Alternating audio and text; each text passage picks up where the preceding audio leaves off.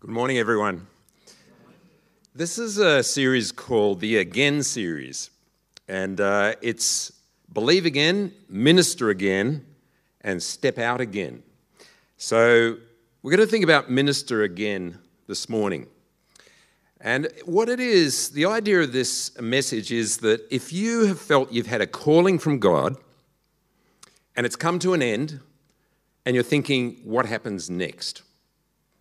And when we, when we reflect on a calling from God, it might have been something that you entered into feeling very positive about it, but when you look back, you think, oh, I don't know whether that went so well. And I'd like to expand this idea not just to this sense that we're called into different things by the Lord, but also for any experience of life where we feel we entered into it and we think, that didn't go so well for me. And it could be uh, a, a job, a relationship, a family situation, but particularly if you feel it's God's calling for you in ministry, and you're coming out of it thinking, how do I uh, grapple with all of that, with everything that's happened in my life in that situation? Was it a failure?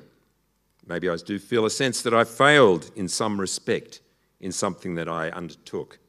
So we'll look at the passage again, which is Jesus' words to Peter just before Jesus left his disciples for the last time. So in John 21 15, when they had finished eating, Jesus said to Simon Peter, Simon, son of John, do you love me more than these? Yes, Lord, he said, you know that I love you. Jesus said, Feed my lambs. Again, Jesus said, You know that I feed my lambs. Again, Jesus said, Simon, son of John, do you love me? He answered, Yes, Lord, you know that I love you. Jesus said, Take care of my sheep. The third time he said to him, Simon, son of John, do you love me? Peter was hurt because Jesus asked him the third time, Do you love me? And he said, Lord, you know all things. You know that I love you. Jesus said, Feed my sheep. So, this is a slice out of Peter's life. And I want to go back in Peter's story to understand how this came to happen. Why was it that Jesus had to say the same thing three times to Peter? It seemed like he was, he was overstating it, and Peter was feeling a little hurt. Why do, why do you keep asking me the same thing? So, we're going to look back on Peter's life because this, these words to Peter there are a kind of a, a commissioning for Peter to be a leader amongst the early church, to feed my sheep, to tend my sheep, to feed my lambs. But Peter's story, we know, if we look back, that there's a lot written about Peter in the Bible. Originally, he was called Simon, and he was a fisherman. And Jesus called the original 12 close disciples to himself to follow him. And he said to Peter one day, uh, whose name was Simon, he said, I don't want you to be known as Simon any longer, but I'm going to call you Peter. He changed his name, which is from a Greek word, Petros, which means the rock. So he's saying, Peter, you are now the rock. As we look at Peter's life uh, in the stories in the Bible, there's a few question marks there about exactly what sort of person Peter was. Was he actually a rock that Jesus could depend on? Because he made mistakes and he often acted without thinking. You might remember the story of the, uh, the disciples out fishing on the, uh, the sea, and Jesus comes miraculously walking across the water towards them. And it's Peter who just jumps out of the boat into deep water. And it, it, miraculously, he starts walking on the water, and then he sinks. So it's, it's a kind of, a, in his personality, there's that nature to just want to jump in there, dive in there. Uh, later on, when Jesus is arrested, at the time, the very time when the soldiers come to take Jesus away, it's Peter who raises a sword and cuts off the ear of the slave of the high priest. Maybe he was, uh, had bad aim and he meant something worse than that. But uh, why did he act like that? It's something in his personality. He just jumps in there. Another time in Mark 9 from verse 2, let's read this one. After six days, Jesus took Peter, James, and John with him and led them up a high mountain where they were all alone. There he was transfigured before him, before them. Jesus' clothes became dazzling white, whiter than anyone in the world could bleach them.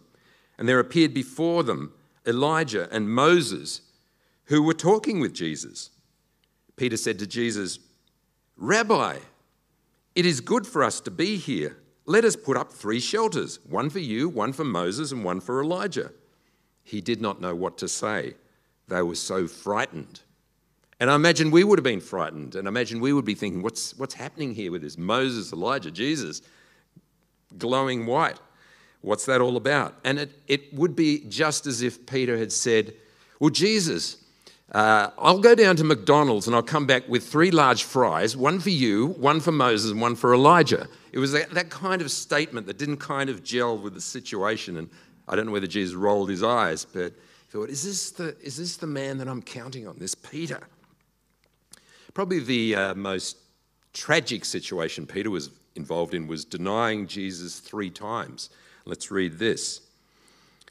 Um, just before this, Peter had said to Jesus, Lord, I'm ready to go with you to prison and to death. You know, I'm going to give my life for you. I'll do anything for you. And Jesus had answered him, I tell you, Peter, before the rooster crows today, you'll deny me three times. Three times that you know me. Peter, who's going to die for Jesus. So, Luke 22 54 was when they seized Jesus to take him away, where he was going to be beaten and whipped and tried. They, then, seizing him, they led him away and took him to the house of the high priest. Peter followed at a distance. And when some there had kindled a fire in the middle of the courtyard and sat down together, Peter sat down with them. A servant girl saw him seated there in the firelight. She looked closely at him and said, This man was with him. But Peter denied it. Woman, I don't know him, he said. A little later, someone she saw, someone else saw him and said, You also are one of them. Man, I am not, Peter replied. About an hour later, another asserted, Certainly this fellow was with him, for he is a Galilean. Peter replied, Man, I don't know what you're talking about. And just as he was speaking, the rooster crowed. The Lord turned and looked straight at Peter. Then Peter remembered the word the Lord had spoken to him Before the rooster crows today, you will disown me three times. And he went outside and wept bitterly. So Jesus was counting on Peter at this time when everything was coming to the most intense moment in Jesus' life. Where was Peter, his faithful number one disciple? He was saying, I don't even know the guy. Don't put that on me. Who is this Jesus? So, looking at the character of Peter at this point, he wasn't really that rock like. He wasn't the Peter, the rock, but he was impulsive. He was speaking without thinking. He was unstable, unpredictable, unreliable, unlikely to be a great leader, perhaps a failure. Yet Jesus called him. He said, Come, Peter, feed my sheep. Do you love me? Back to the verses we were reading earlier, John 21. When they had finished eating, Jesus said to Simon Peter, Simon, son of John, do you love me more than these? Feed my sheep. Again, Jesus said, Do you love me? Take care of my sheep. The third time he said to him, Do you love me? Feed my sheep. Why the three times? I think it's a good identification with the three denials of Peter, where Peter said, I don't know you, I don't know this Jesus, I'm not with him. Jesus said, Can you affirm to me three times that you love me? Because I'm counting on you.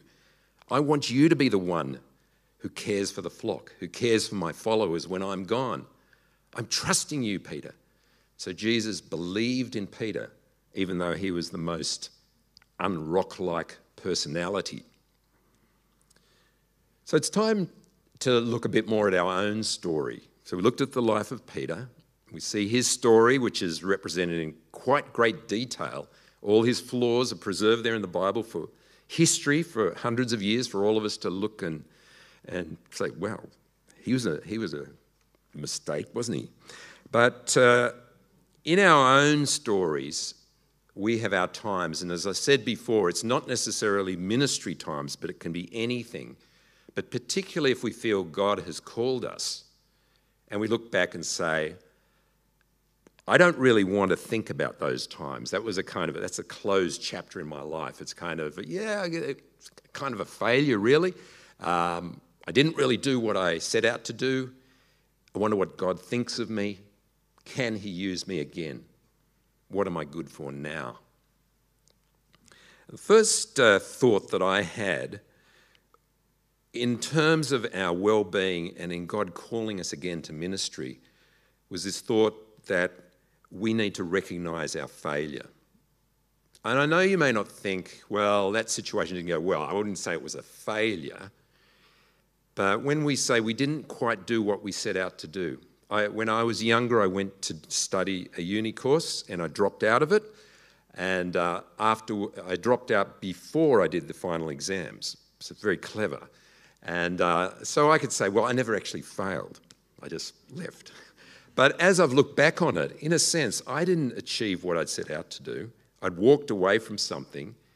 For my own life, it was a bit of a fail. It was me saying, I'm avoiding uh, a situation which was looming up in front of me, the exams. So recognize our failure. We've got to look at what's happened and say, it happened. I'm going to be honest with myself. And there's a sense of, of grieving over that, saying, this was a difficult thing, but I've got to, um, I've got to realize what has actually happened to me. And I want to look at these verses 1 John 1 8 and 9. It's really verses in the context of sin. It's in the context of sin. And we, we might look at an experience in life and say, well, it's not really sin. But what's revealed in this verse is something that's important says, If we say we have no sin, we deceive ourselves and the truth is not in us. If we confess our sins, he is faithful and just and will forgive us our sins and purify us from all unrighteousness. The idea in these verses is that when we declare what's happened, it says we, do, we when we don't declare what happened, sorry, we deceive ourselves. This is where we say to people, like when I left uni, I didn't really fail. You know, no problem. I just decided not to go ahead. We're spinning out a story. But the deception is on ourselves. It says the truth is not in us. We're not being real with ourselves. We're not living in reality. So the verse says, live in the reality of the situation. Think about what's happened. Recognize what's happened. It says, if we confess our sins, we bring it into the light. We say, Lord, look what happened. It didn't go well. I'm just going to be honest with you. It says God will forgive us our sins. He receives us and purifies from all unrighteousness. Another verse says cleanses, another version says cleanses us from all unrighteousness. It's where God can begin his work in us when we're saying, I'm real with what's happened. Yep, it hasn't been great, and I'm being honest about it. And as God starts to work in our lives, it moves on to healing. When I talk about healing, I'm not talking about the bodily sickness type of healing. I'm talking about the inner healing we need when we've been broken by situations. Is a healing that's more in our emotions and in our spirit, within us, in our hearts, where we've felt that didn't go well and I feel wounded. I come out of the situation feeling less of a person and it really impedes me because I don't want to go there again. So we need healing. One day, a father called his son into him and said to him, Son, I've just been noticing your behavior recently. Little boy says, I don't think you've been behaving very well. In fact, you've been quite naughty. So, this is what I'm going to do. And the father said, I'm going to put a post in the backyard. And every time I see you do something naughty, that, I, that does not please me, I'm going to put a nail in the post. Sends the boy away. Boy's thinking, this is, uh, what's this? Um, sometime later, the father says to the son, calls him in and says, You may have noticed the post in the backyard there. There's a few nails in there. And I just, just wanted you to know that I noticed a few things that you've been doing. Boy looks very unhappy about all of this. Silence. Father realizes, with, with a heart of compassion, he says to himself, This is not working. So he says to the son, If you're a good boy, if you please me, then I'm going to take the nails out of the holes, out of the post, sorry, out of the post. And uh, so time passes by. Father calls his son in again and says, Have you noticed the post? Have you noticed the nails have all been taken out of the post? None left. So I'm really pleased with you, son. Really wonderful. The son still looks miserable. So the father said, what, What's wrong? Like, I'm, I'm pleased with your good behavior. And the son says, But I can still see the holes.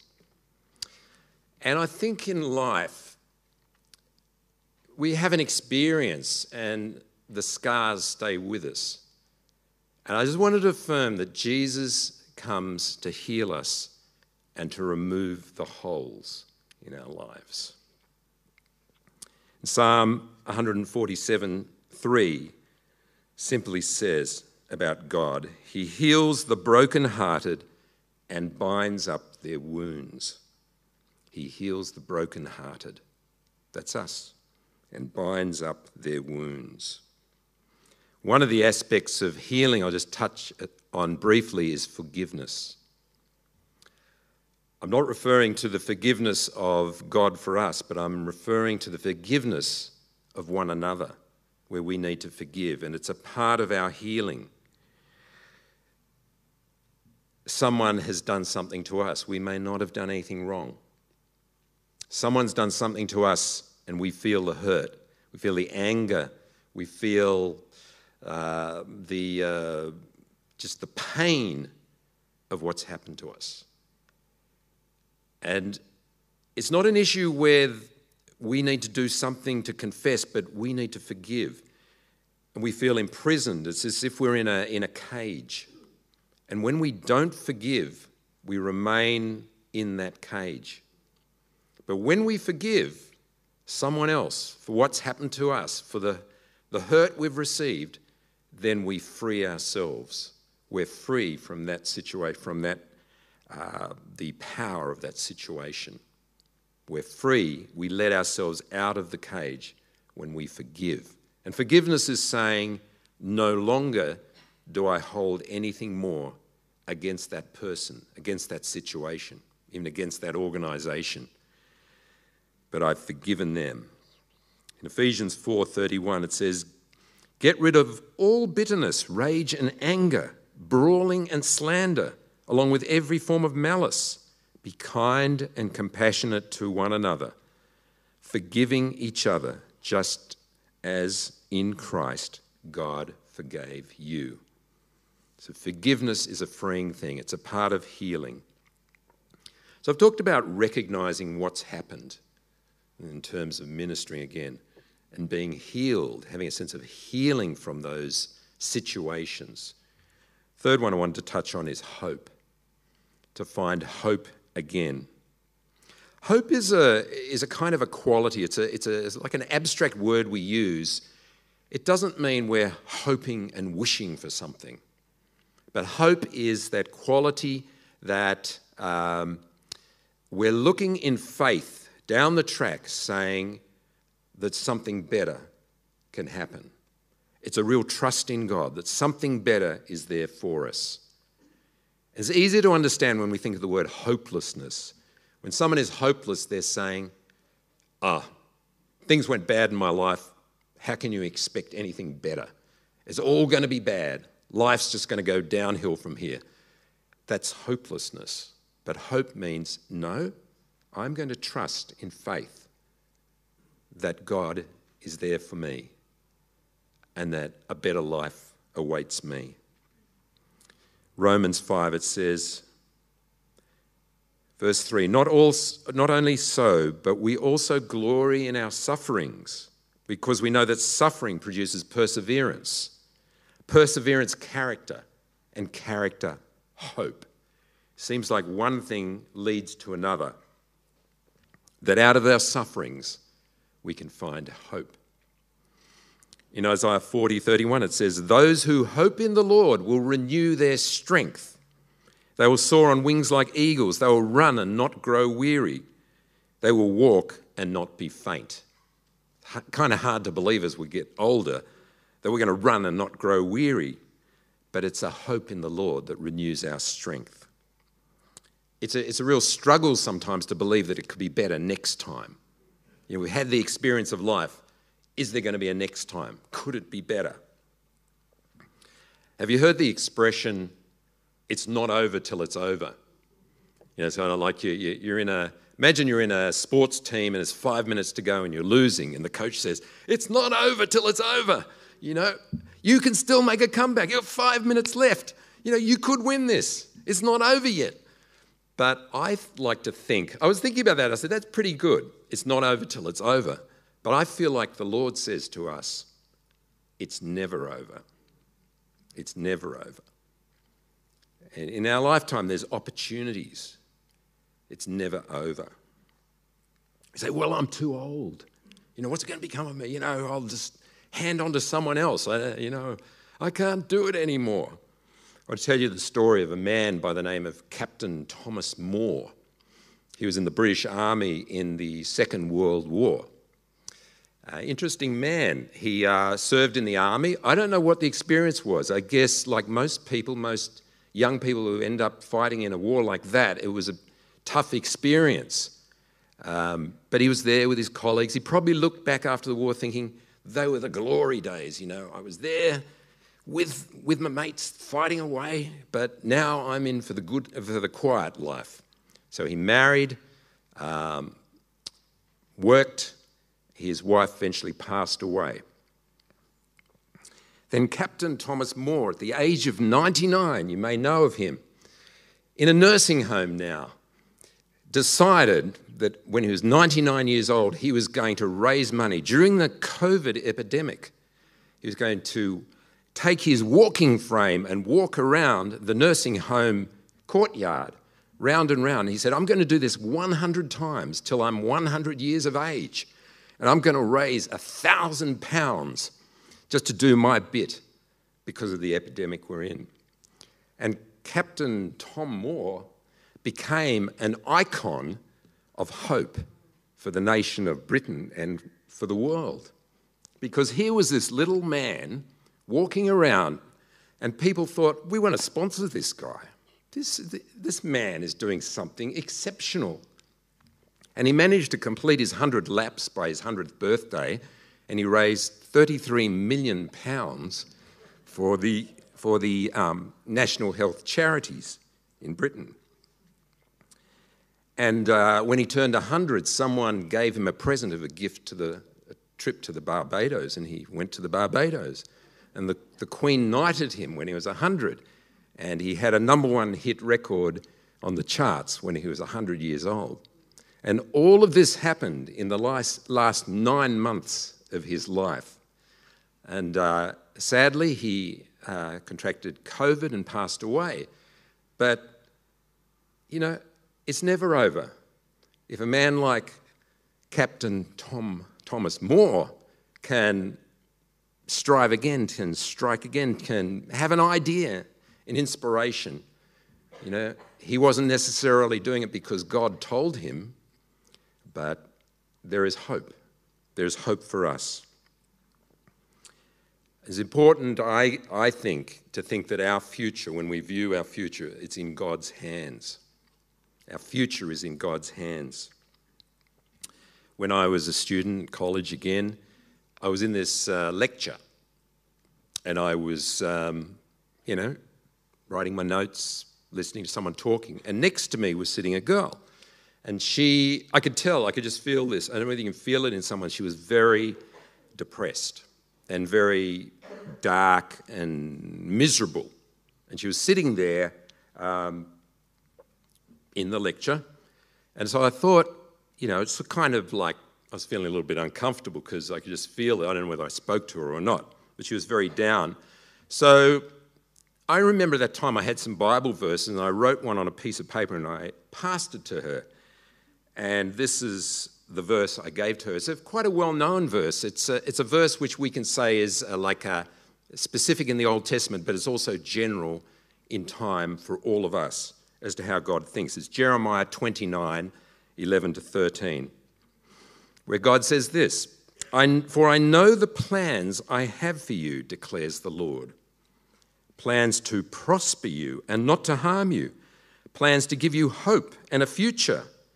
Then you will call on me and come and pray to me, and I will listen to you. You will seek me and find me when you seek me with all your heart. It's a wonderful thought that God is thinking about us like this. That He says, I've got plans for you, plans to prosper you, not to harm you, plans to give you a hope and a future. And He will meet us there as we call upon Him. So I gave this verse to this girl and didn't see her for a while.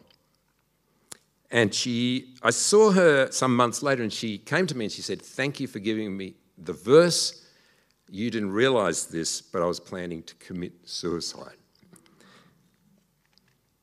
So I, so I reflect on that, thinking that a few words, knowing that God has that sense of a plan and a future for us, makes all the difference.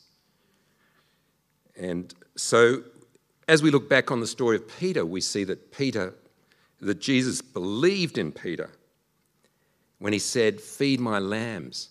You know, Peter, you've been a bit of a screw up. You know, you've denied me three times, but I'm counting on you. And Jesus believes in us and he loves us. The first thing that Jesus said to Peter when he was a fisherman was, He said, Follow me in that last chapter of John, verse, uh, chapter 21, verse 9, Jesus again said to Peter, Follow me. It was like, it's the same message follow me. And he does love us. So, in this whole topic of minister again, where we've looked back and said, Is there anything more for me? There is. Jesus does believe in us and he loves us and he has things for us for our lives. So let's pray together in closing. Lord and Heavenly Father, whatever the experiences of life have thrown at, thrown at us, we acknowledge and appreciate that you care for us, that you do love us, that you do desire a future and a hope for us, that you have plans for our lives. And Lord, we pray that when things haven't gone right in ministry or anything else, that we can look to you, recognize what's happened, receive healing from you, and see hope kindled in our hearts again. Lord, we thank you for Jesus, who is our great hope, the one who never abandons us. And we pray, Lord, you will bless us this day as you minister to us. In Jesus' name, amen.